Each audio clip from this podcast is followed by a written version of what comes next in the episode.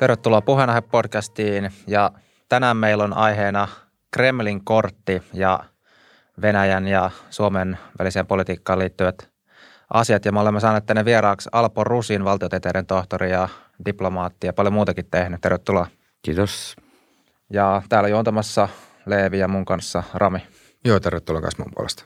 Kiitos. Ja sulla on tosiaan tullut Alpo nyt tämmöinen uusi kirja, Kremlin kortti, mutta ennen kuin mennään tähän kirjaan ja näihin ajankohtaisiin teemoihin, niin olisi mun mielestä kiinnostavaa kuulla vähän, että mitä kaikkea sä oot sun uralla tehnyt, että pitkä ura takana, niin jos haluat vähän kertoa, että mitä, mitä kaikkea on tullut tehtyä.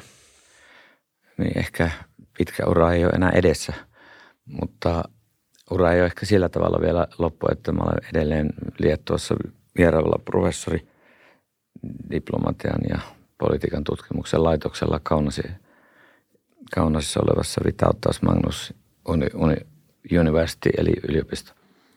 No, ura on siinä mielessä pitkä, että ulkoministeriössä vuodesta 1972 vuoteen 2014. Mutta siinä välissä oli aika monta vaihetta, jolloin olin ulkoministeriön ulkopuolella. Pisin oli presidentin kansliassa ensimmäinen kolmatta 94 ensimmäinen kymmenettä 99, jonka jälkeen menin Länsi-Balkanin vakaussopimuksen varajohtajaksi Brysseliin vastuualueena Länsi-Balkanin niin sanottu turvallisuuspöytä ja Jugoslavia oppositio, johon pidin sitten yhteyttä. Se oli vuoden mittainen – jakso, jonka mä itse lopetin ihan fy, fy, siitä syystä, että mun voimat alkoi palaa. Se oli, se oli raskas ja mä olin jo kerran sairastunut siinä matkan varrella ja sitten ää, ajattelin vetää henkeä ja olin sitten professorina kolme vuotta Lapin yliopistossa ja sitten Hampurissa ja vierailevana lyhyen aikaa Edinburghissa. Se oli 2000-2003 ja sitten oikeastaan aikaisemmassa urassa oli se, että aloitin ulkoministeriössä siis Kavakun kautta 73 vuoden alussa, Kavaku syksyllä 72. Mä olin valmistunut valtiotieteellisestä 71. Aloitin siellä 69. Jyväskylästä tulin, jossa olin – opiskellut ja soittanut kitaraa yhdessä bändissä sitten, että siinä yksi vuosi hukkaantui lukioaikana sen bändikeikkailun kanssa. Jyväskylä oli aika tunnettu tällainen rock-kaupunki. Joo. Mikä, mikä sai sut muuten alun perin kiinnostumaan valtiotieteen opiskelusta? Hyvä kysymys. Jossain määrin ehkä mun veli oli, oli valtiotieteellisessä tiedekunnassa ollut 50-luvun lopulla – mutta meni sitten media puolelle ja oli sitten niissä tehtävissä yleensä ja, ja sitten oli itse asiassa Koiviston lehdistösihteeri 68-70 ja sitten 72 vuoden loppuun oli vielä valtioneuvostossa. Ja se oli silloin kai ensimmäinen tiedotussihteeri, mutta oikeastaan mun semmoinen syttyminen historian tutkimukseen tapahtui elokuussa 68, jolloin Tsekkoslovakia miehitettiin ja mä olin nielurissa leikkauksessa Jyväskylän keskussairaalassa. Roikuin viikon, just sillä viikolla. Ja mä luin siellä Paul Carellin toisen maailmansodan historian kolme osasen teoksen. Ja kun mä sieltä sairasvuoteelta nousin ylös, niin mä kävelin sitten sen jälkeen suoraan niin kuin lukemaan kerrankin kunnolla noin lukion jutut mä olin sellainen rämpinyt, että sitten piti alkaa tehdä töitä ja sitten mä onnistunkin aika hyvin ylioppilaskirjoituksessa. Ja se, se innostus jäi päälle, että mä niin kuin menin sitten Valtsikaan ja ää, poliittisesta historiasta. Ja mä olin sitten vuoden itse asiassa silloisen professori Puntilan assistenttina ja tämmöisen Suomi toisessa maailmansodassa toimikunnan sihteerinä – jossa oli Puntilan lisäksi ö, Tuomo Polvinen, joka menehtyi vähän aikaa sitten, ja Vilho Tervasmäki, joka oli Eversti ja valtiotieteen tohtori. Meitä oli tämmöinen porukka. Minä nuorena yskiväisenä valtiotieteen kandidaattina, niin kuin Puntila sanoi, yskiväiseksi, koska mulla oli joku yskä näköjään silloin vaivana. Ja me istuttiin aika usein Risto Rytin suosimassa paikassa lounaalla, koska Puntila oli ollut Rytin sihteeri sodan aikana. Niin näissä lounaskeskusteluissa tuli aika monen äh, tämmöinen äh, kolmen herran muistelo, koska heillä, heillä kaikilla oli aika vahva ote historiaan. Niin se niin kuin vielä ryyditti sitä, että mulle tarjottiin sitten valmistumisen jälkeen siinä mahdollisuutta tehdä väitöskirja heti perään, mutta mun rahat loppu. Vaikka mä olisin saanut siitä rahaa siitä väitöskirjatyöstä, niin, niin yksinkertaisesti rahat loppu. Ja mulla oli sitten ulkoministeriö tarjoutu tilaisuus aloittaa ura siellä. Eikä sinnekään nyt ollut niin helppo päästä, että se oli kuitenkin 160 hakijaa, josta 15 noin sitten lopulta valittiin. Millaista oli muuten silloin olla ulkoministeriössä, että 70-luvulla niin sehän oli Kekkosen aikaa vielä ja näin niin kuin ehkä omalle sukupolvelle semmoinen niin kuin Kekkosen ajasta, jos puhutaan, niin se näyttäytyy, että siitä on, se on kuitenkin jon, jonkun aikaa jo sitten tapahtunutta historiaa, että se ei ihan ole niin kuin tässä just ja nyt, niin sitten taas kun sulla on ihan kokemus sieltä, niin millaista se oli Kekkosen aikana olla ulkoministeriössä ja sitten jos sä haluat vaikka vähän peilata, että muuttuuko se jotenkin sitten, jos vertaa sitä aikaa vaikka 80- ja 90-lukuihin, millaista se sitten oli? No hyvä kysymys, koska tämä termi Kekkosen aika niin kuin on paradoksaalinen. Kekkosen aikana oli meillä erittäin monta huippudiplomaattia. Kekkonen antoi tilaa yllättäen ulkopolitiikan suunnittelijoille ja operaattoreille tilaa. Siis ei ollut tämmöistä niin kuin kovaa ideologista prässiä sittenkään sillä suunnalla. Jakobson, Frenkel, Risto Hyvärinen. Voisin luetella vielä listan pitkää. Ilkka Pastinen. Kaikki tekivät vahvaa uraa ja loivat Suomen ulkopoliittista linjaa. Ja silloin se linja oli puolottomuuden vahvistaminen, koska sitä kautta me saatettiin vahvistaa asemaamme myöskin lännessä, koska meillä oli yösopimus.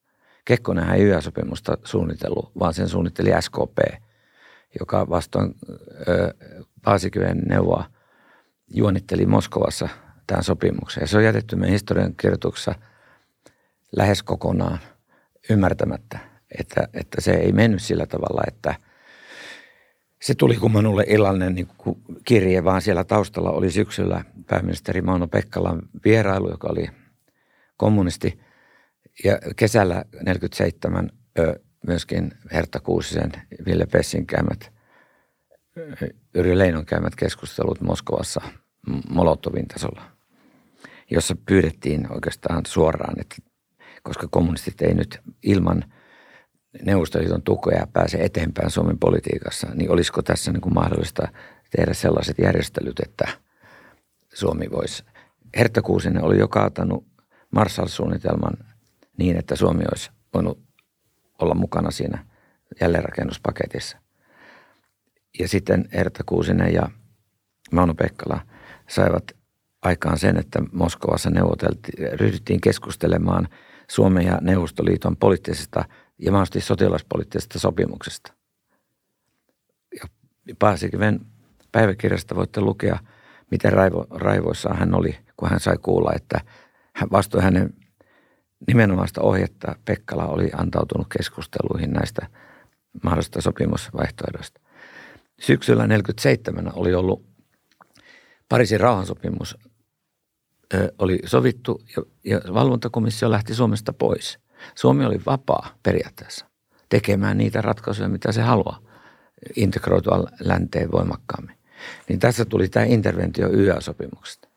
Eli kun puhutaan Kekkosen ajasta, niin pieni tarkennus – se raami, jossa Suomen ulkopolitiikkaa tehtiin, jossa oli YA-sopimus pohjalla ja ra- Pariisin rauhansopimus, mutta se ei ollut kovin suuri ongelma, vaan nimenomaan tämä YA-sopimus. Niin se ei ollut kuitenkaan Kekkosen juonittelua. Ja tällä tavalla sitten kun Paasikivestä siirryttiin Kekkoseen, Niin Kekkonen vielä 60-luvulla, toki siellä oli yöpakkaset ja noottikriisi, ja nämä tavallaan vahvisti presidentin asemaa ja Kekkosen roolista – ei ole suoraan näyttöä, että hän olisi ollut kummankaan takana. Mä olen Yöpakkasista 58 kirjassani vasemmalta ohi päätynyt siihen näkemykseen, että meidän Moskovan lähettiläs Eeroa Vuori juonitteli siinä, koska hän toivoi tulevansa ulkoministeriksi, jos silloinen Fageronin hallitus kaatuu. Hän oli tämmöinen vasemmisto demari, joka nyt on myöhemmin osoitettu, että hän oli myöskin KGP jos ei värvätty, niin tämmöinen korkea yhteisluokan agentti. Ja sitten ne, noottikriisi, vaikka Kekkonen tiesi, että jotain on tulossa, niin siitä huolimatta ei ole näyttöä siitä, että hän olisi sen tilannut. Ja 60-luvulla hän yritti saada Karjalan neuvotteluja Brezhnevin kanssa kesäkuussa 68. Ja hän nosti nimenomaan Max Jakobsonia, jolla oli erittäin taitava kynä ja erittäin fiksut aivot, jolla Suomen ulkopolitiikkaa manöveröitiin. Ja meillä oli taitava YK-lähettiläs 50-6, olikohan 62, Ralf Enkel. Nämä herrat siis, Enkel ja Jakobson, vaikuttivat siihen, että tällaiset, kuten Eero Vuori ja nämä, jotka veti tätä neuvostoliittolinjaa, jäivät jäivät sen rajan toiselle puolelle. Ja, ja, ja tuota, me saatiin tämä puolettomuuspolitiikka nostettua meidän niin kuin tavaramerkiksi. Mutta sitten 71 joulukuussa, kun Jakobson hävisi YK pääsihteerikilpailun, niin siinä lokakuussa karjalaisen hallitus kaatu ja se kaadettiin. Siinä takana oli Kekkosen ja Sorsan, puoluesihteeri Sorsan välinen sopimus – ja siitä käännekohta tulee Suomen ulkopolitiikkaan. Ja, ja 72, 73 kesällä ää, Kekkonen ja Sorsa, Sorsa oli silloin pääministeri ensimmäisellä kaudella, tekee ulkoministeri Karjalaisen selän takana sopimuksen ulkoministeriön sosiaalidemokratisoimiseksi. Ja siinä yhteydessä yksi tämä mun kirjan Kremlin kortti päähenkilöistä, Jaakko Kalela, tulee Sorsan tämmöisenä lähihenkilönä presidentin kansliaan Missä määrin erityisavustajaksi. käännekohta sun mielestä? Eli käännekohta mistä, mihin? Me silloin Suomi ei enää sen jälkeen pyrkinyt vahvistamaan puolettomuutta, vaan alkoi mukautua tähän YA-sopimuksen todellisuuteen. Ja se, se 70-luku ulkoministeriössä sitä, sitä sitä voi sanoa näin, että siellä jokainen virkamies tunsi sen valtataistelun, joka oli näiden linjojen välillä. Sorsa ja SDP nosti asemiaan koko aika ja samanaikaisesti keskustan ja, ja ne yritykset tehdä laajempaa porvallista yhteistyötä Juha Vikatmaa kokoomuksessa ja ö, keskustassa Väyrynen, tämä niin sanottu oliko se K80 vai mikähän se oli, se, se liikkeen, se hajosi. Et siis meidän vasemmisto oli aika vahva ammattiyhdysliikkeellä ihan olennainen rooli tässä rahoituksessa ja kaikessa muussa. Nyt tiedetään, että SKP sai rahaa jo 60-luvun lopulta noin puolitoista miljoonaa dollaria vuodessa puhtana äh, laittomasti, mutta saivat. Ja näin on laskettu, että SKDLn parlamentaarinen kannatus ei olisi koskaan ollut niin korkea ilman näitä rahoja.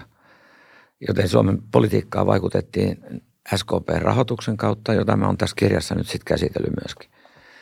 Sitä, miten, se, miten Koivisto nähtävästi torjui sen, että 91 SKP olisi asetettu oikeudelliseen vastuuseen, koska olisi julkaistu kuitteja näistä rahojen vastaanotosta. No, tämä on niin kuin, tämä polku, siis Kekkosen aika, tämä ei ole näin yksinkertainen – että siis kun tämä 71-72 asetelma tuli, niin Kekkonen jollain tavalla innostui tästä sen aikaisesta tämmöistä vasemmistolaisesta yhteiskunnallisesta eetoksesta ja hurmoksesta. Ja löysi niin kuin henkiset henkiset kaverit tästä SDPn nuoren polven väestä. Se on ihan fakta. En mä sano, että sieltä olisi tullut myöskin hyviä diplomaatteja, kuten Ahtisaari, Jakko Iloniemi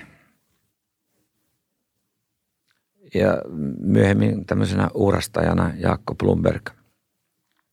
Mutta lähtökohtaisesti mielestäni her, ei, en sano, että Ahtisaari tai Iloniemi, jolla oli vähän erilaiset tehtävät, mutta tämä ideologinen nuoren polven SDP romutti Suomen puolustumuspolitiikan korvaamalla sen aktiivisella rauhanpolitiikalla, niin kuin he kutsuivat sitä. Mutta joka käytännössä oli lähestymistä Neuvostoliiton intressejä kohtaan. Ja, ja tämä on niin kuin, Mihin asti tämä sitten kesti sun nähdäksesi tämä vaihe? Eli missä vaiheessa voi sanoa, että sitten ehkä palattiin tämmöiseen puolueettomuuteen vai palattiinko missään vaiheessa? Et jos just miettii, että siinä 70-luvun alkuun tapahtui tämmöinen käänne, niin missä vaiheessa tavallaan tultiin takaisin? No siinähän oli Etyk, joka vahvisti tavallaan Suomen kansainvälistä asemaa myöskin tämmöisenä sovittelijana ja lännen välissä.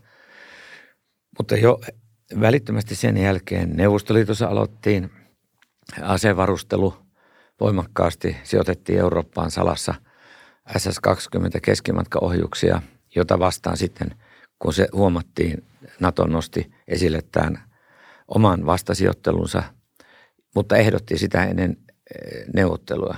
Se on niin sanottu kaksoispäätös. Mutta Neuvostoliitto ei suostunut näihin neuvotteluihin, niin sitten mentiin siihen, että NATO sijoitti ne eh, marraskuussa 23 eh, vastavoimaksi, koska Euroopassa oli Varsovan liitolla tavanomaisissa aseissa ylivoima – jos ei NATO kaksospäätöstä olisi tullut, niin Varsovan liiton ja Neuvostoliiton sotilainen ylivoima olisi ollut niin merkittävä, että niin kuin nyt nähdään Ukrainassa, niin se olisi siihen olisi voinut tulla sen tyyppinen halkeama ennen pitkään, joka olisi voinut esimerkiksi johtaa siihen, että Suomeen olisi kohdistunut aiempaa paljon voimakkaampi painostus. Tämä, tämä unohdetaan nyt, kun, kun, kun sitten levitellään käsiä, että se liukuminen Neuvostoliiton suuntaan, joka alkoi siellä etykin jälkeen voimakkaammin jo, jo siinä 71 symbolisesti, kun Jakobson meni, menettiin, niin samalla se jollain tavalla vaikutti siellä ministeriössäkin, että ryhdyttiin panettelemaan Jakobsonia ja sitä, niitä diplomaatteja, jotka oli tukenut ja kampanjoinut tätä pääsihteeriyttä – ja kuitenkin aika pitkälle se tämänkin päivän tietojen valossa oli seurausta suurvaltapolitiikasta. Molemmat suurvallat katsoivat, että parempi, että tuolla on tuommoinen heikko Waldheim kuin tuommoinen aktiivinen ö, Jakobson, joka oli saanut paljon kansainvälistä arvostusta, kun hän oli johtanut turvallisuusneuvostoa 69-70, jolloin Suomi oli – turvaneuvostossa. Ja hän, hänellä oli ollut monta semmoista mielenkiintoista tehtävää siellä. Niin kuin hän sanoi, pidin turvaneuvoston lyhimmän puheen, kun Yhdysvallat ehdotti, että Islanti, että kaikki maat, jotka, jos ei ole miljoonaa asukasta, niin ne eivät saisi YKssa ö, paikkaa. Niin Jakobson pyysi puheenvuoron turvaneuvostossa ja sanoi, että forget Iceland. Kukaan ei vastannut ja Yhdysvallat veti ehdotuksensa pois pöydältä. Ja tota, tai itse asiassa hän sanoi goodbye Iceland, mutta se on sama asia. Ja, ja tuota, silloin, että hän oli tämmöisiä niin kuin tilannetaju erittäin korkealla tasolla. Hän pystyi niin kuin käsittelemään – jota harva diplomaatti pystyy tekemään ihan näitä kahta asiaa. Samanaikaisesti hän oli erittäin hyvin historiallinen, historian ää, hallitseva henkilö. Ja ihan loppuvuosiin saakka oli, oli taitavimpia kynänkäyttäjiä. Ja Miten se muuten tähän väliin voisi kysyä, että tämmöinen termi, mikä liittyy tuohon aikaan, mistä paljon puhutaan, eli suomettuminen, niin miten sä määrittelisit, mitä tarkoittaa suomettuminen ja Joo. mihin aikajaksoon sä niin sijoitat sen ajan? Siis suomettuminen alkoi, tässäkin tämä, tämä Kekkosen syyttäminen tuntuu vähän kummalliselta, koska sehän alkaa siitä, että meillähän tehtiin, vasemmistopolitiikot teki tämän kuuluisen aloitteen helmikuussa 72 rauhaa turvaavan lain säätämiseksi, joka käytännössä oli laki sensuurista, neuvostovastaisuuksien kriminalisoinnista. Eli meillä oli tämmöinen ideologinen pusku kultivoida Neuvostoliittoa. Ja se näkyy ulospäin. Mutta oliko Kekkonen tässä varsinaisesti se käynnistäjä, niin mä epäilen. Siis mielestäni tämä on seurausta vasemmistopuolueiden oikeastaan parlamentaarista todellisuutta vastaamattoman aseman vahvistumisesta – eihän vasemmisto saanut vuoden 66 vaalien jälkeen kertaakaan enemmistöä.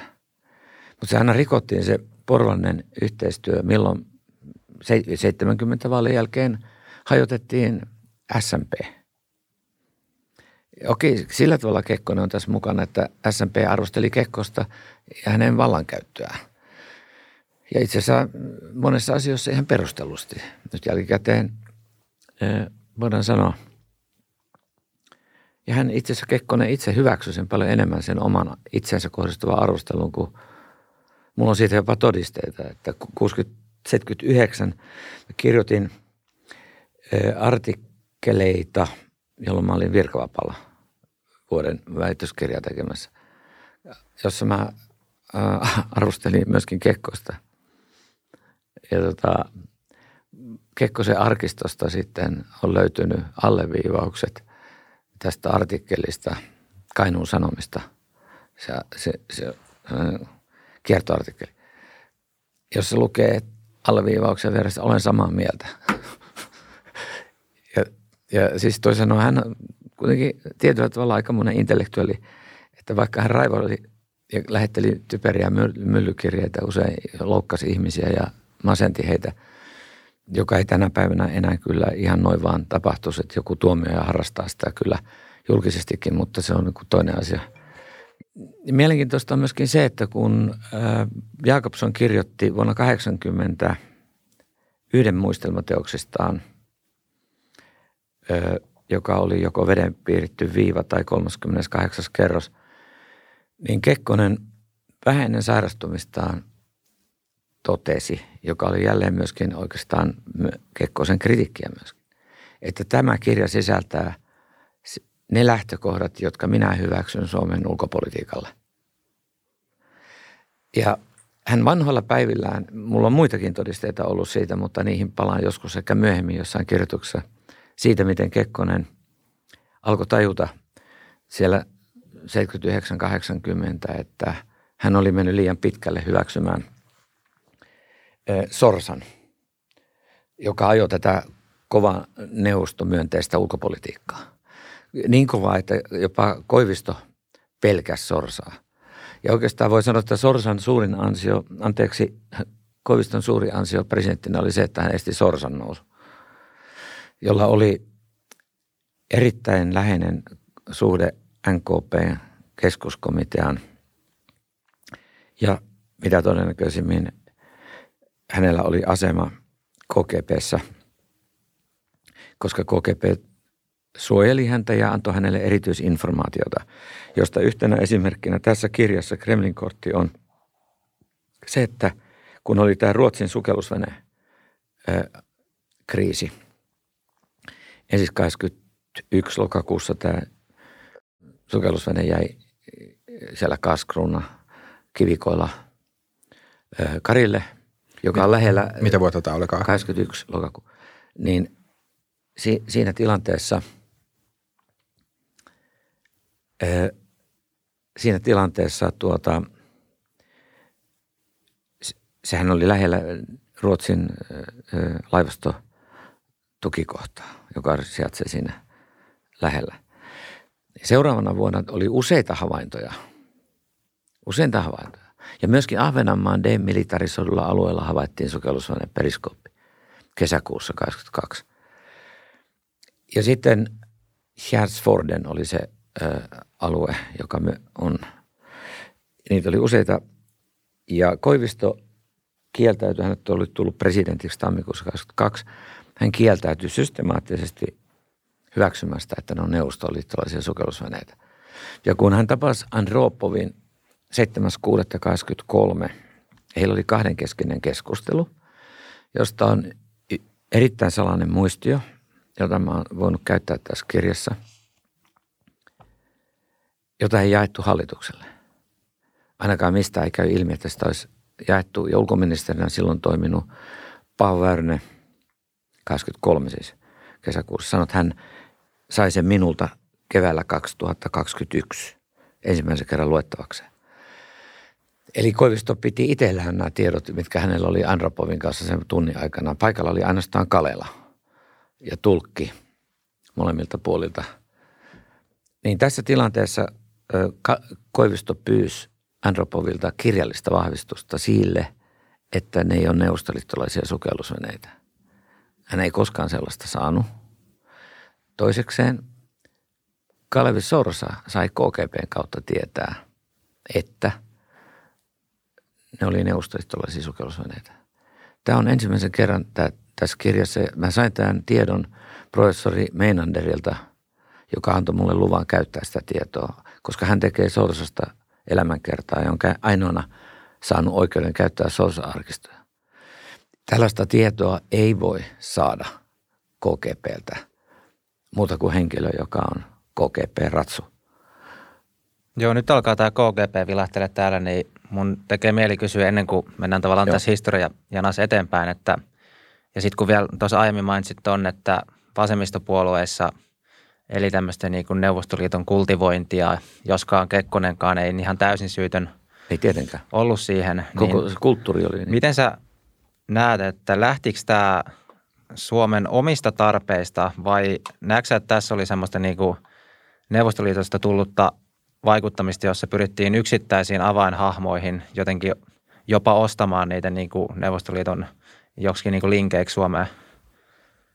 Tai, no, tai tää, se varmaan ymmärrät, mistä mä niin Kyllä, jo, puhun. tarvitsee rautalankaa vääntää. Mm. Niin, äh, siis Kekko, Kekkosen, hänessä on niin kuin kaksi puolta.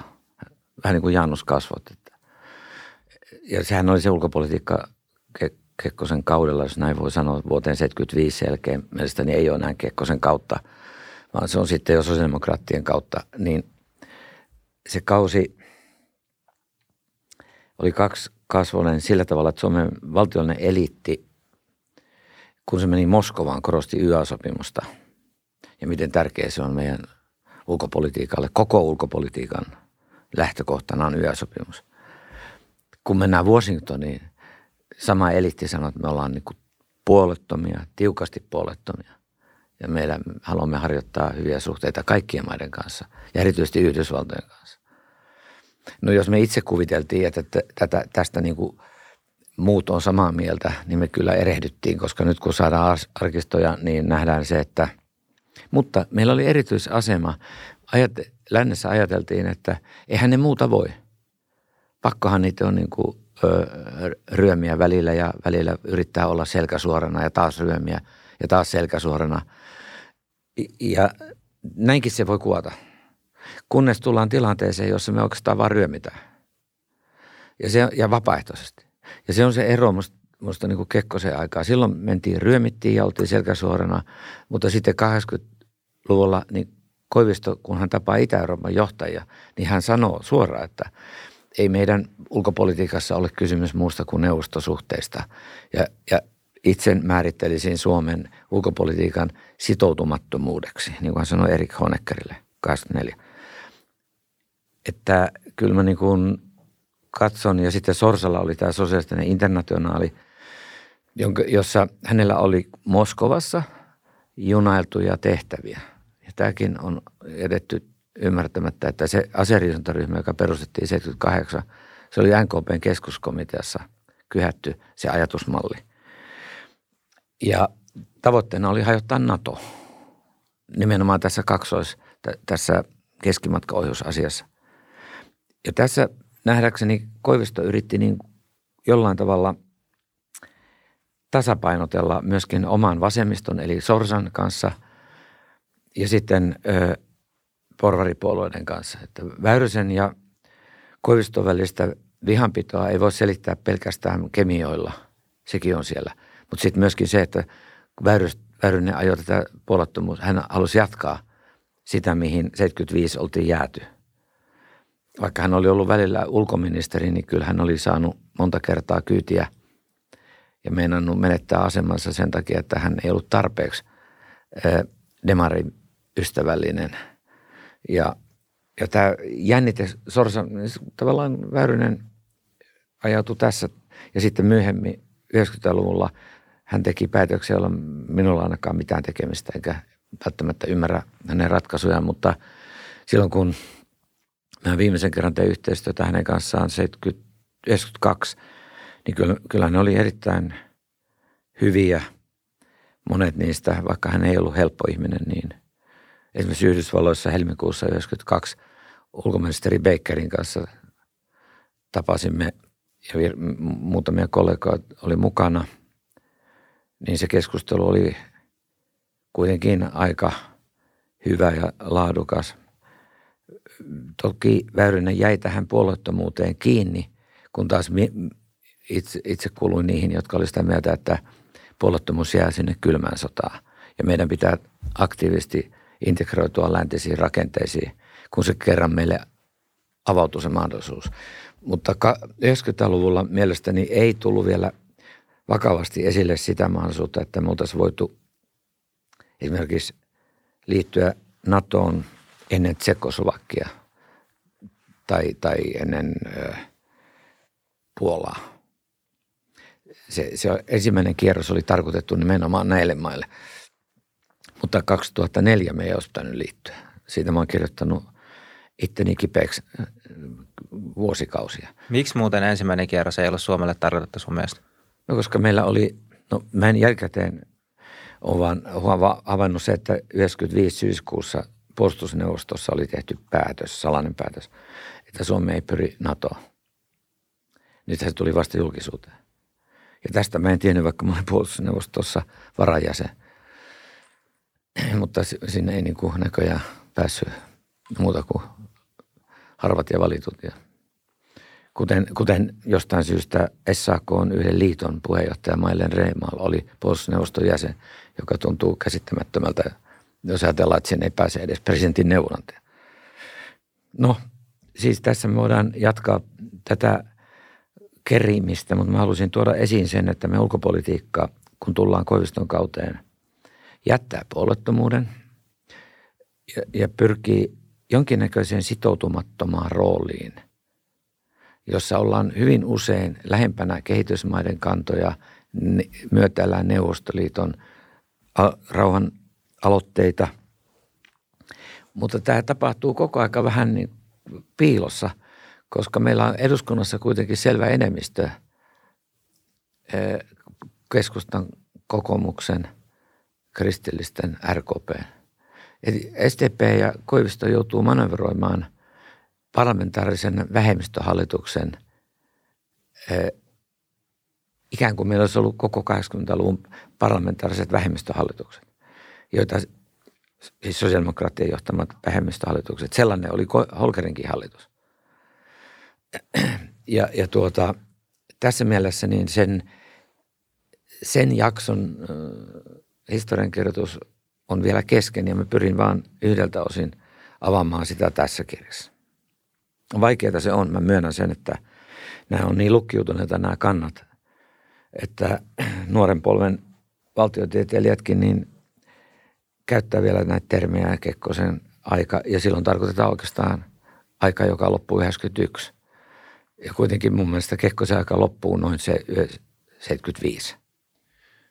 Välikysymyksenä mitä sä veikkaat, että kuinka paljon sitten tässä, ähm, voisiko sanoa Neuvostoliittoon kumartamisessa on ollut kysymys sitten ihan aatteellisista asioista, että kuinka paljon Suomessa on ollut esimerkiksi poliitikkoja, jotka on ajatellut, että tämä Neuvostoliiton linja tai, tai sosialismi, että se on se, on se mikä ää, tulee sitten vielä leviämään ja minkä, minkä kuuluukin levitä. Onko tämmöistä ollut sitten? No ihan varmasti. Siis täytyy muistaa, että Sorsa tavatessaan DDRn kommunistipuolueen politbyrojen Paul Wernerin marraskuussa Helsingissä 76, jolloin hän oli oppositiopuolueen puheenjohtaja Sorsa. Meillä oli keskustan vähemmistöhallitus. Niin hän sanoi, että sosiaalidemokraattien tavoitteena on sosialistinen Suomi parlamentaarista tietä. Ikään kuin parlamentaarista tietä mihinkään maailman maahan voitaisiin rakentaa yhden puolen yksi valtaa nojaava sosialistinen järjestelmä. Ei, ole, ei mun tiedossa, että näin on tapahtunut missään. Siinä on aina tarvittu panssarivaunuja ja salasta poliisia. Mutta oli miten tahansa, niin tämä oli mitä Sorsa sanoi. Ja sitten hän sanoi vielä sen, että tarkoituksena on mennä Kekkosesta vasemmalta ohi ulkopolitiikassa. Nämä kaksi tavoitetta. No, asiakirjoista löytyy, mutta vieraan valtion asiakirjoista. Tämä Werner-keskustelu, se löytyy Itä-Saksan arkistosta ja tämä vasemmalta ohi löytyy myöskin DDR-arkistosta Itä-Saksan suurlähettilään ja Neuvostoliiton suurlähettilään välistä keskustelusta. Ja sitten olemassa, eli että julkisuuteen ei tultu näillä valoilla, eri valoilla tultiin julkisuuteen. Tämä on osa tätä lähihistorian uudelleen kirjoittamista, että mitä on tuolla puhuttu, kun ollaan tavattu näitä Itä- Itä-Euroopan maita. No se puolueettomuuden osalta sitten tapahtuu se paradoksi, että kun Korpatsov tulee Suomeen lokakuussa 89, niin hän antaa tämmöisen tunnustuksen Suomen puolueettomuudelle. Koivisto-ohjelma hämillään, koska hän oli erilaisissa keskustelussa todennut itä, varsinkin itä-eurooppalaiselle valtion päämiehille, että neuvostoliittosuhteet ja sitten sitoutumattomuus on Suomen linja. Ja että arvostelu oikeastaan puolueettomuutta, että se ei hänestä ole niin kuin relevantti konsepti eikä niin ja näin. Niin äh, mitä tämä tarkoitti? No tarkoitti sitä, että äh, Itä-Eurooppa oli jo silloin kouhumistilassa. Baltian maat olivat aloittaneet itsenäistymisprosessit. Kansa oli kadulla, piti mielenosoituksia rauhanomaisesti siinä. Mutta suunta oli selvä, irti Neuvostoliitosta. Puolettomuus. Itse värkkäsin sitä julistusta, sain, sain tehtäväkseni muuttaa sitä yhteistä julistusta – ja mulla on vielä ne, alle, ne asiakirjat tallella, jossa mä vetelen yli niitä venäläisten ehdotuksia ja kirjoitan sinne sen muotoilun Suomi pohjoismainen, Suomi puoleton Pohjoismaa. Sen alla oli venäläisten ehdotus Suomi rauhaa, rakast, rauhaan pyrkivä Pohjois-Euroopan valtio ja niin poispäin. Siis semmoista kieltä, joka ei niin kuin, sä et löydä suomalaista ulkopolitiikan kirjallisuudesta edes vasemmistodemareilta niitä ajalta. Venäläisten double talkia. Joo, ja, mutta se on, siellä se on yliviivattu ja ne hyväksy sen. Ja sitten niillä oli puhe, jossa Korvatso antoi tunnustuksen Suomen puolueettomuudelle. No tilanne oli se, että nyt kun tässä kirjassa on voitu käydä läpi erilaisia arkistoja, muun muassa on löytynyt nämä Länsi-Euroopan johtajien tapaamiset Gorbatsovin kanssa. Brandt ja monet varsinkin sosialistijohtajat. Espanjan Felipe González, joka oli Gorbatsovin suuri suosikki, jonka hyvin muistan myöskin, jolla oli ihan oma historia. Espanjassa oli oma historia totta kai, koska siellä oli Franco ja sitä vastaan oli laaja kansanrintama, jota, jossa Felipe González nuorisopolitiikkona oli vaikuttanut ja muuta sillä on oma historia. Mutta Suomella on myöskin oma historia. Ja e, niin tässä tilanteessa Korpatso alkaa puhua siitä, että hän, haluaisi, hän on oikeastaan sosiaalidemokraatti.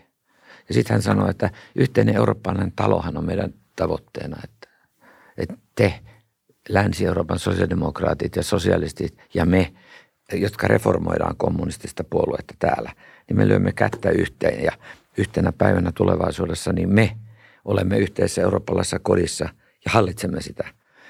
Puolettomuus sen takia, että Itä-Euroopan maat, jotka oli ilmoittanut, että he eivät halua kuulua enää Varsovan liittoon.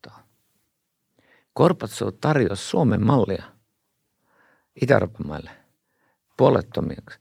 Eli että olette sotilaisten liittoutumattomia ja teillä on hyvät suhteet Moskovan kanssa. Että mikä loistava malli ja tulen tänne Suomeen näin. Emme me silloin ponjaneet tätä asiaa ulkoministeriössä, ainakaan minä tajunnut sitä. Mä en ollut siis niin kuin niissä neuvotteluissa lähinnä, että mä vaan niin kuin valmistelin jotakin papereita. Mutta mä olin tutkimusyksikön päällikkö silloin poliittisella osastolla ja tota, tämä tarkoitti sitä, että myöhemmin asiakirjojen valossa käy täysin selväksi, että Gorbachev yritti suomettaa koko Eurooppaa. Ja te, se tulee sitten näiden KGPn upseereiden lausunnoista, jotka on kirjattu tähän kirjaan, myöskin selkeästi. Ja sillä, että, että meidän tavoitteena oli, ja sen takia Suomi, edu, Suomi oli meille laboratorio ja koekenttä. Että tavallaan me, nehän käyttää sanaa, pyrimme sovjetisoimaan Suomea. Ja siitä olemassa sitten nämä KGP-erityisohjeet, ja se on mun yksi lähdeaineisto tässä kirjassa, joka on usein jätetty huomiota – että niitä ohjeita kaikkialle KGPn ulkomailla oleville edustus, edustustoille ja sitten erikseen esimerkiksi Suomessa, niin näitä ohjeita mä olen käyttänyt ja vertaillut niitä, miten meidän valtiojohto teki päätöksiä. Ja sitten on löytänyt useita kohtia, joissa on vaikea ymmärtää näitä päätöksiä, ellei ole nähnyt niitä KGP-ohjeita. Inkeri-aloite, sehän on KGP-aloite, ei Koivisto-aloite. Koiviston omalaatuinen Baltian politiikka, siitä löytyy KGPn ohjeistoa Koivistolle suoraan lähetettynä. Voitko neutralisoida, voitteko arvovaltainen käyttäjä neutralisoida Baltian maita, kuten tähänkin asti. Ja sitten on nämä aserisonta-aloitteet kerta toisensa jälkeen. Jopa Bush moittii Koivistoa, että, että joudun nyt kunnioitettu presidentti olemaan toista mieltä teidän kanssanne ja näin ja näin ja näin. Ja Suomen tämmöinen niin kuin naivius Neuvostoliiton politiikkatavoitteita kohtaan on tekijä, joka on, joka on nyt otettava vahvemmin huomioon. Ja nyt kun tämä tilanne on tämä, mikä on tänä päivänä, niin sehän on hyvin pitkälle myöskin seurausta siitä, siitä naiviudesta, joka uskottiin, että se on hyvä, hyvä politiikkaa. 80-luvulla – syntyi semmoinen meidän strategiseen kulttuuriin suomettuminen ui sisään niin, että sitä ei enää nimitetty suomettumiseksi. Se oli osa meitä. Aivojen kansandemokratia, niin kuin ranskalainen filosofi Henri Levy totesi 79 Lahden kirjailijakonferenssissa, että olenko tullut aivojen kansandemokratia. Nyt kun tätä jaksoa nauhoitetaan, niin on 4. huhtikuuta ja Ukrainan sota on ollut käynnissä – tai Venäjän hyökkäys Ukrainaan on, on ollut käynnissä tässä näin useamman viikon, niin minkälaisia ajatuksia tämä Ukrainan sota on sussa herättänyt ja millä tavalla sä tarkastelet tätä nykytilannetta? No mä se, sen voi sanoa ainakin, että on seurannut tätä kehitystä vuosia. Luennoinut siitä sekä Suomessa, mutta ennen muuta Liettuassa. Voin lähettää, ne luennot on tallessa. 2018 ennustin Ukrainalle moderni, sana, modernisoitua Brezhnevin doktriinia. Modernisoitu Brezhnevin doktriini on se politiikkamalli, jota Putin tulee soveltamaan Ukrainaan jatkossa. 2016 kirjassani yhdessä vai erikseen, niin siinä on yhdellä sivulla tämä ennuste sillä tavalla, että miskin prosessi ei johda mihinkään ja tämä tilanne tulee kärjistymään. Että Venäjä, Venäjä ei luovuta ennen kuin se on saanut Ukraina hallintaa. Mitä tuohon moderni, modernisoituun Brezhnevin malliin siis kuuluu? Mitä no, elementtejä? Brezhnevin doktriina oli se, että, että sosialistisilla mailla on oikeus – puuttua jonkun toisen sosialistisen maan kehitykseen, mikäli sosialismi on uhattuna. Ja tässä voisi ajatella näin, että neuvostoli, Venäjällä on oikeus puuttua Ukrainaan, joka se katsoo osaksi etupiiriä, jos se havaitsee, että Venäjän intressit on uhattuna. Eli demokratia nostaa päätään ja sen integraatio EU-hun tai Naton suuntaan aktivoitus. Niin tätä mä nimitin moderniksi, modernisoiduksi Brezhnevin doktriiniksi. Ja siinä mielessä tämä ei ollut niin yllätys. Ehkä sanotaan näin, että mun tammikuussa ennuste oli se, että Venäjä tulee ronkkimaan myöskin sotilaallisesti, mutta ei tämmöisellä suuren suuntaisella iskulla, mutta ronkkimaan pala palalta Ukrainan palasiksi. Tämä oli mun tammikuun ennuste, koska oli selvää, että maan Ukrainan ympärille rakennettu sotilaallinen piiritystila, josta käytännössä oli kysymys, ei ollut siellä mikään sotaharjoituksena enää, vaan, vaan kun niitä pidettiin kuukausitolkulla, niin siinä odotettiin vain Pekingin olympialaisia. Senkin kyllä sanoin, että tässä on kysymys, että Pekingin olympialaisten jälkeen hii antaa vihreän valon, että nyt voit mennä – ja kuinka suurella manöverillä, niin sehän totta kai sitten lopuksi näytti siltä, että tulee paljon suurempi operaatio kuin että se ronkkii vain yhden paik- niin kuin alueen kerrallaan. Eli että se pyrkii tämmöiseen yhteen iskuun, jossa se lamauttaisi koko Ukrainan ja sitten asettaisi nukkehallituksen kaikki tämä. Mutta tässä Yhdysvaltojen tiedustelu ja Britannian tiedustelu nähtävästi oli askeleen edellä, koska ne – sovelti sitä taktiikkaa, että ne paljasti näitä mainilla laukauksia etukäteen ja, ja se vähän rasitti. Ja sitten tämä pitkä odottaminen rajalla oli heikentänyt Venäjän sotilaallista iskukykyä. Huolto ei pelannut. Sitten niiden johtojärjestelmä oli jollain tavalla susi. Ja hyvä niin, koska aina pitää onnitella vihollista huonosta syökkäyksestä. Niin just nythän näyttää, että tämä Venäjän just, ainakaan nopea hyökkäys ei onnistunut. Ja ehkä niin kuin tällä hetkellä se tilanne on, että pelätään, että siellä lähtee vielä niin kuin radikaalimpia toimia täytäntöönpanoon just sen takia, koska semmoinen ainakaan nopea Ukrainan invaasio ei nyt ole sitten onnistunut. Joo. Uh, voitaisiin seuraavaksi mennä sitten itse asiassa Joo. nyt vielä tarkemmin tähän sun kirjan Joo. alaotsikkoon. Joo. Niin haluatko avata sitä vielä vähän enemmän? No, se on kansainvälisestä kirjallisuudesta napattua kieltä. Puhutaan joko tämmöistä quiet war, siis näkymättömästä sodasta. Ja, ja Suomihan oli vihollisaluetta, vaikka meillä oli yhä sopimus. Mutta sekin tulee Itä-Saksan asiakirjoista, Itä-Saksan Stasina asiakirjoista. Se on äh, operation Gebiet, eli operaatioaluetta. Ja operaatioalueeksi määritellään vihollisalue. Joten ei Itä-Saksa voinut noudattaa – tämän tyyppisissä asioissa erilaista politiikkaa kuin Varsovan liiton päävaltio, Neuvostoliitto. Eli vaikka, ja mä oon sanonutkin sen että ystävyyden liturgiaan puettu poliittinen sota, sen tavoitteena oli ihan loppuun saakka Suomen saattaminen lähemmäksi Varsovan liittoa e- eräänlaiseksi poliittiseksi jäseneksi. Ja sitten myöhemmin katsoa, milloin se sotilassopimus tehdään, jossa Suomeen tulisi – Neuvostoliiton neuvonantajia, puna-armeijan neuvonantajia ja sitten tutka-asema ja, ja siihen sitten tietenkin 150 sotilaan ö, valmiusjoukko. Ja sitten, eli tämä on se poliittinen sota ja sitä käytiin politiikan, kulttuurin, talouden alueella.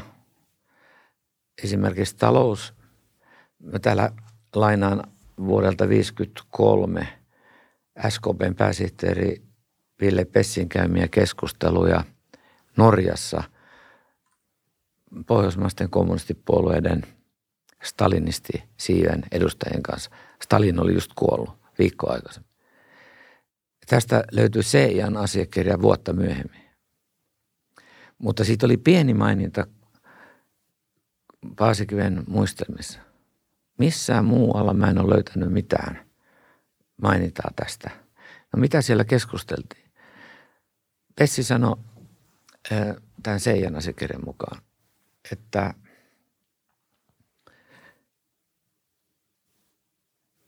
joka, joka oli kirjoitettu vuosi, vuosi tämän tapaamisen jälkeen, oli ilmestynyt joku kansainvälinen artikkeli, ei Suomessa, tästä tapaamisesta, eli vuoto. Niin, ja onneksi vuoto, mutta se ei herättänyt Suomessa mitään huomiota. Niin Pessi sanoi, että olemme muuttaneet strategiaa Suomessa, että meidän täytyy nähdä pitä, pitkäjänteisesti maiden välisten suhteiden kehitys ja panostamme taloussuhteisiin, että tulemme tiivistämään taloussuhteita Suomen ja Neuvostoliiton välillä, että kun ne on niin korkealla tasolla, niin voimme tehdä äkillisen taloussuhteiden jäädyttämisen, joka johtaa poliittiseen tilanteeseen, jolloin kommunistit pääsevät hallitukseen pysyvästi. Tämä on siellä kirjoittunut. Eli voidaan sanoa, että oli olemassa tämmöinen rauhanomainen strategia.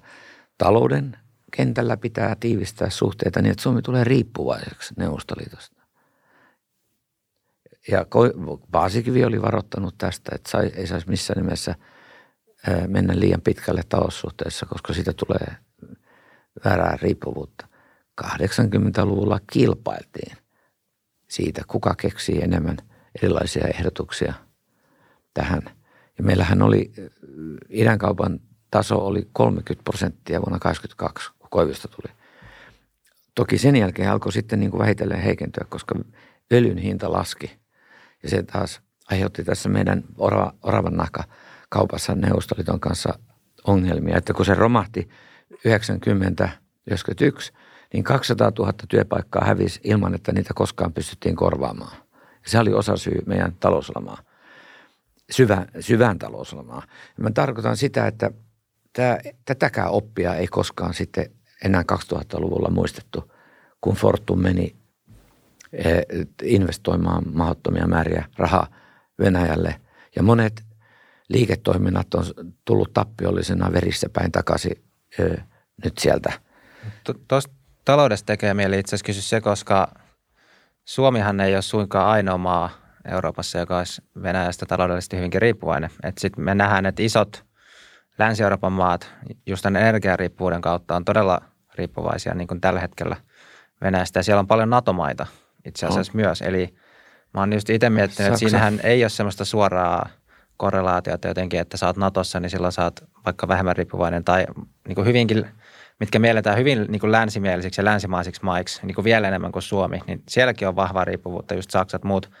Niin miten sä näet tänne, että onko se ollut venäläistä jotenkin oveluutta, että ollaan saatu näinkin laajalle tämä riippuvuus Venäjästä, vai mistä niin kuin se juontaa juurensa? No siis Neuvostoliiton kaudella voi sanoa näin, että näyttää siltä, että sotilasvoima Euroopassa oli pelote, ennen muuta pelote, jolla voitiin poliittisesti painostaa länttä harjoittamaan – tällaista myöntyväisyyspolitiikkaa.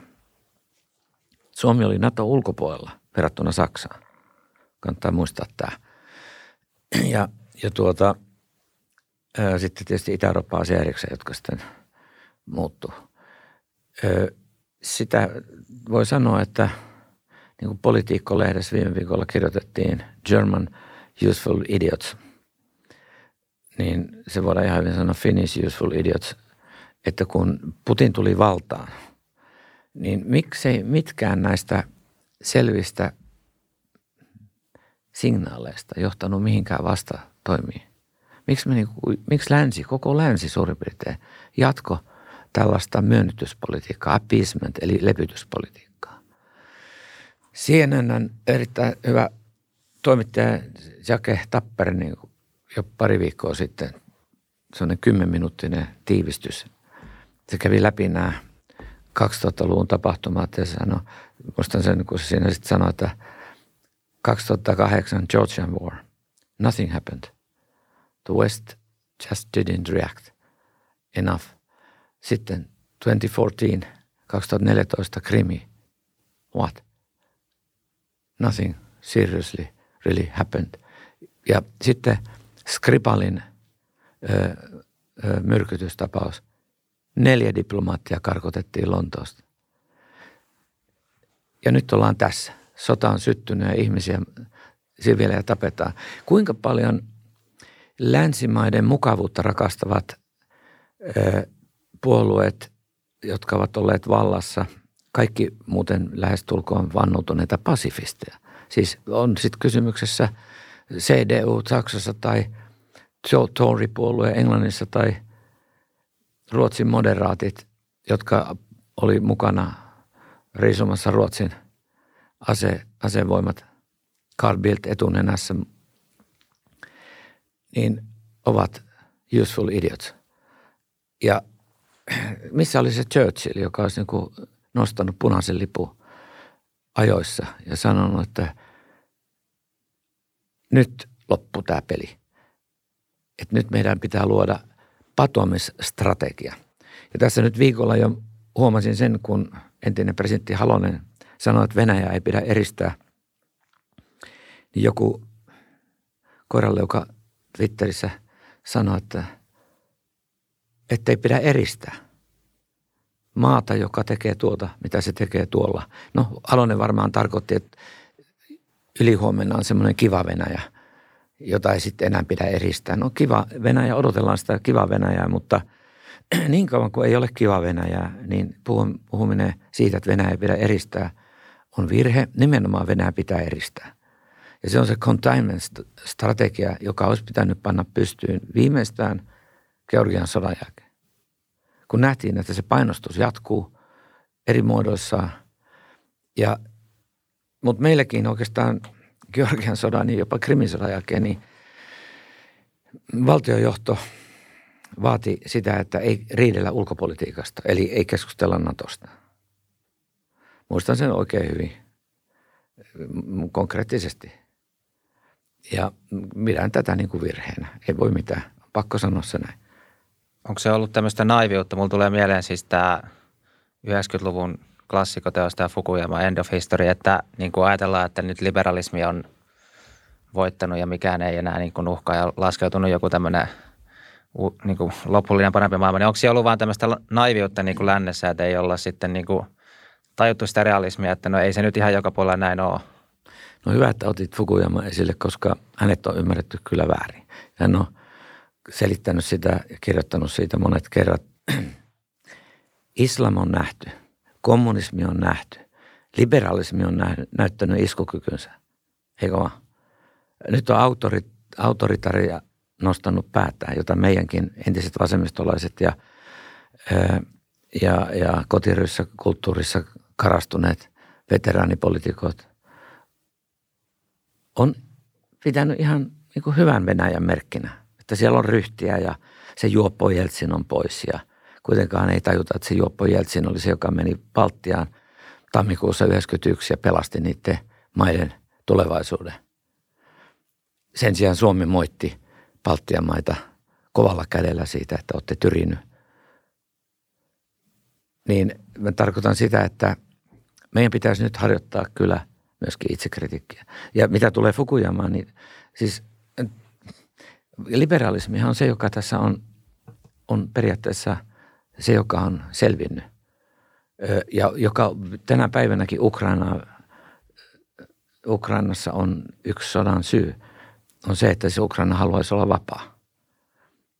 Ja, ja siinä mielessä, että Fukuyaman teesi ja ISISin, islamin islamin sanoma on tullut selväksi, mihin se suuntautuu. Ja taas sekä Kiina että Venäjä, molemmat on etnonationalistisia suurvaltoja. Siis niiden ideologiana on etnonationalismi. Mä olen luennoinut Kiinasta monet kerrat ja, ja tutkinut silloin, kun on tehnyt näitä luentoja. Ja päätynyt aina siihen samaan, että sehän on punainen fasismi, joka siellä on takana – se, se on siis karmea. Siinä on tämä etnonationalistinen komponentti yhteiskuntamallina on, on siis puhdistaa maata etnonationalistisesti y- y- yhdenlaiseksi. Uiguurit, kaikki. Han, han, kiinalainen on se, joka jää jäljelle, joka on 90 prosenttia Kiina, Kiinasta. Ja siihen ei kuulu myöskään kyseenalaista tätä kiinalaista – Venäjällä sama juttu. Siis kommunismin tilalle on tullut etnonationalismi. Juuri se, mitä meilläkin vasemmisto tavallaan kavahtaa. ja sitä onkin ihmetellyt, että miten me emme niin kuin arvostelleet, kun esimerkiksi Anna Politskaja tapettiin tai jo 98 Kalina Starovoittoa. Itse lähetin sähkeen presidentin kanssa nimissä Starovoittavan perheelle, koska mä tunsin hänet henkilökohtaisesti ja pyysin presidentiltä luvan lähettää mitään reaktiota ulkoministeri Haloselta ei tullut, vaikka naapuri Pietari johtava liberaalipolitiikko ammuttiin kotiovelle.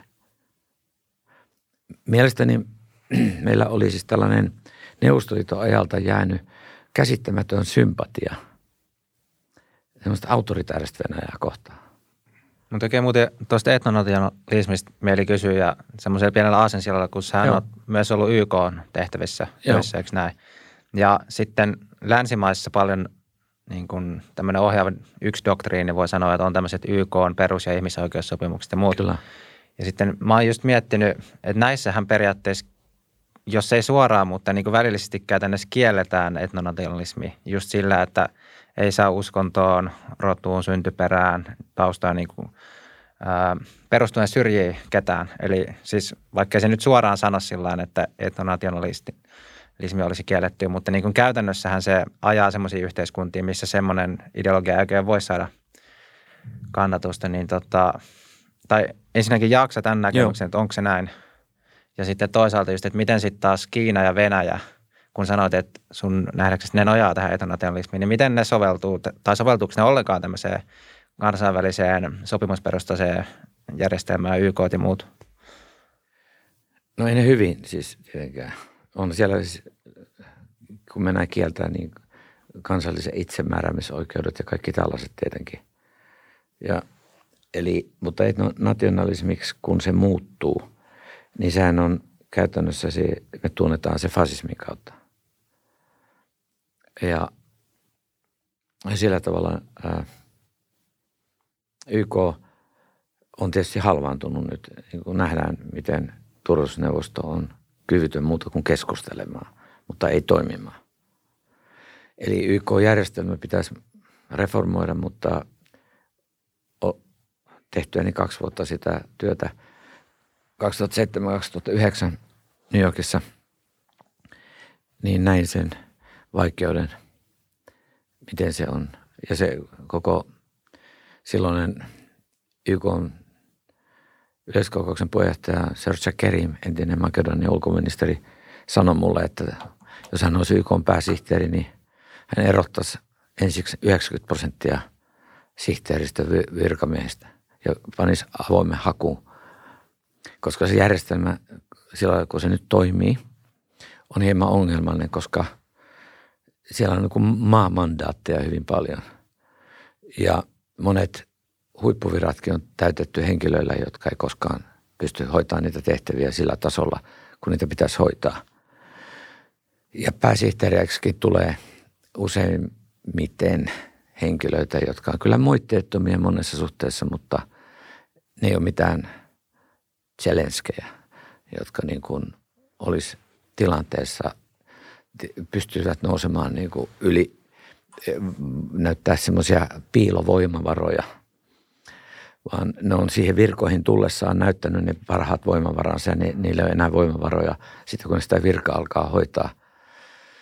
Nämä on tämmöisiä asioita, joille ei paljon voi mitään, että, että täytyy vaan, olin itse ehdolla alipääsihteeriksi 2008 pääsihteerin pankin muun henkilökohtaisesta pyynnöstä ja sanoi, että hän tulee nimittämään, mutta jos vaan olen kolmen ehdokkaan joukossa, jotka vara niin kuin undersecretary tulee esittelemään. Mutta undersecretary valitsi ystävänsä siihen tehtävään ja mulle sitten ilmoitettiin Korean edustuston kautta, että pääsitteri on pahalla. se meni siinä. Mutta tämmöistä se on, että, että meidän pienemmästä maasta joskus voi sanoa näin, on vaikea tulla muuta kuin – niin kuin Kai Jakobsonille kävi, että vaikka hän oli kiistatta paras ehdokas, niin ei häntä siihen valittu, koska suurpolitiikka oli sen tyyppinen, että se ei niin kuin sopinut. Jos saan vielä sen sanoa tuohon, että Jakobson oli mun vieraana YKssa 2009 kesäkuussa.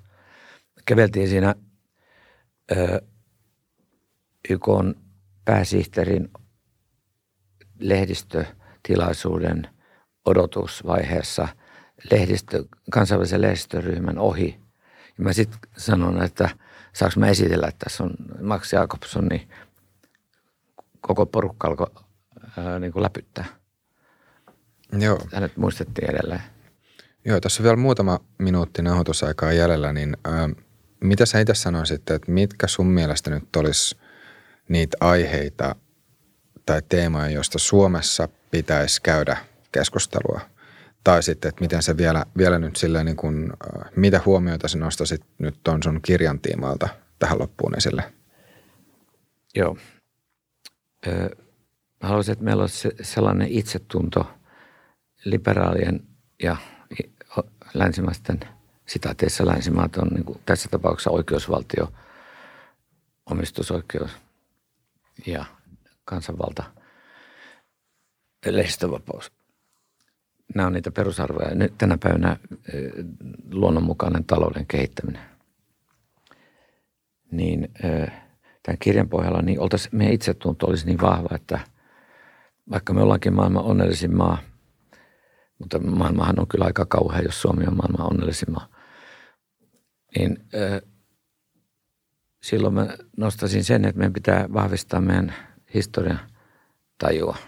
Niin kuin Kissingeriltä kysyttiin Harvardissa, että mitä pitää opiskella, jos haluaa tulla ulkoministeriksi ja diplomaatiksi. Niin sanoi, että lukekaa historiaa ja filosofia. Niin kaikille juristeille ja kansantalousihmisille, jotka on tätä maailmaa nyt pyörittänyt ja lopputulos on tämän tyyppinen, niin tältä olisi saatettu välttää, jos useammat olisi lukenut historiaa paremmin ja syvällisemmin. Eli mä toivon, että Suomi tässä suhteessa panostaisi yleissivistykseen, johon kuuluu historia, filosofia, näiden a- ammatti, ammattitutkintojen niin kuin ohessa. Se on niin kuin yksi. Sitten toinen on se, että totta kai me tähdätään siihen, että täällä Euroopassa olisi rauhanomainen kollektiivinen turvallisuusjärjestys jonain päivänä. Eli ei sitä saa niin kuin pitkällä aikavälillä unohtaa, mutta enää ei saa tulla semmoista tilannetta, että me, Suomi ja Venäjä on, on kahdenvälisesti ratkomassa asioita, koska mehän on täysin asymmetrinen suhde. Toinen on valtava maa, alue ja toinen on pieni alue tässä, niin kuin voi sanoa Länsi-Siperiassa. Ja silloin, tai Länsi-Venäjällä, niin meidän täytyy huolehtia siitä, että ei tule enää tätä tilannetta. Se on toinen asia, vaan me olemme sellaisessa meille hyväksyt, siihen ei riitä pohjoismainen yhteistyö. Miksi ei riitä? No, Pohjoismaiden ei riitä. taloushan on yhteisö kuin Venäjä, jos laskee Pohjoismaat yhteen. Joo, mutta se ei riitä. Siis me tarvitaan turvallisuuden takia isommat ö, hartiat kantamaan tätä vastuuta. Tätä ei ole saanut tätä nykyistä tilannetta tulla, että Suomi hakee NATOon, kun on pakko, vaan, vaan olisi pitänyt rauhallisesti pystyä keskustelemaan NATOn ö, olemuksesta, merkityksestä, historiasta. Mutta tämä, pidän erittäin ikävänä sitä, että 2000-luvulla on ollut niin kielteinen keskusteluilmapiiri, että niitä on maalitettu, jotka ovat instituutioissa tai median piirissä tai ö, nostaneet esille tämän. He on ikään kuin olleet tämmöisiä jonkinnäköisiä, en maanpettureita, mutta ö, soraääniä. Ja kuitenkin demokratiassa pitää olla soraääniä. Ilman soraääniä, niin me, se ei ole demokratia. Jos kaikki on samaa mieltä, niin kukaan ei ole mitään mieltä. Ja meillä turvallisuuspoliittisessa keskustelussa tapahtui semmoinen merkillinen jäätyminen tai hyytyminen. Ja tässä mä en voi niin kuin olla kritisoimatta sekä Halosen kautta, että myöskin pikkasen sitä, että myöskin Niinistön kaudella on ollut ilmapiiri joskus sellainen, että ei, ei tätä keskustelua nyt oikeastaan olisi ollut hyvä käydä.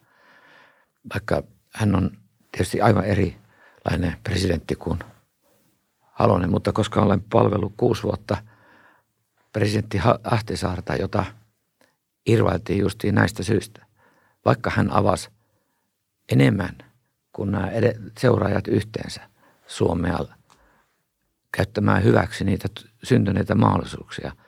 Siinä oli ongelmana myöskin perustuslakikiistely ja sitten erittäin itsevaltainen pääministeri Lipponen. Niin sanoisitko että Ahtisaari on ollut länsimielisin Suomen viime aikojen presidenteistä? Tämä länsimielisyys on huono termi, kun mä yritän sanoa, että siis hän on, Suomi oli periaatteessa lännessä, mutta kun ajo sanotaan parkkivaloilla, kun meillä oli mahdollisuus sitten kun Neuvostoliitto kaatui, panna täydet valot päälle. Mutta sitten kun tultiin Halosen kauteen, niin sanottiin, että ei noin, noin, noin isolla valolla pidä ajaa, vaan otetaan ainakin se toinen valo pois. Tai himmennetään näitä valoja. Tämä on niin mun mielikuva näistä asioista. Ja pidänkin tärkeänä, että tämän kirjan pohjalta myöskin avataan 90-luku. Eli tämä olisi niin kuin johdanto sitten vähän sille, mitä 90-luvulla tapahtuu. Että mikä oli se, se erityinen syy, että piti ensimmäinen suoralla kansanvalla valittu presidentti, joka teki kuitenkin aika kunnianhimoisesti ja, ja Suomelle edullisesti ulkopolitiikkaa ja häntä arvostettiin maailmalla, niin itse, joka en ollut sosiaalidemokraatti silloin, niin en ajatellut asioita näin. Ajattelin sitä Suomen edun mukaisesti. Ja kuitenkin tämä ongelma oli koko ajan se, että – jotain liian läntistä tapahtui monien mielestä. Ja ei ollut kysymys tästä lännestä, vaan kysymys oli siitä, että Suomi olisi voinut käyttää tarjoutuneita tilaisuuksia paremmin hyväksi. Kiitos. Joo, tässä jää KGB ja Tiitisen listat seuraavan jakson aiheeksi. Joo, tästä varmaan täytyy ottaa vielä kakkososa tästä, tästä tai läheskään kaikkea ehditty vielä käsitellä, mutta Alpo, kiitoksia sulle vierailusta. Joo, kiitos. Kiitos, kiitos että voin olla mukana. Joo, me kiitos kaikille katsojille ja kuulijoille. Jos tykkäsitte jaksosta, pistäkää peukkuun, laittakaa tubessa kommentteja ja me nähdään ja kuullaan ensi jaksossa.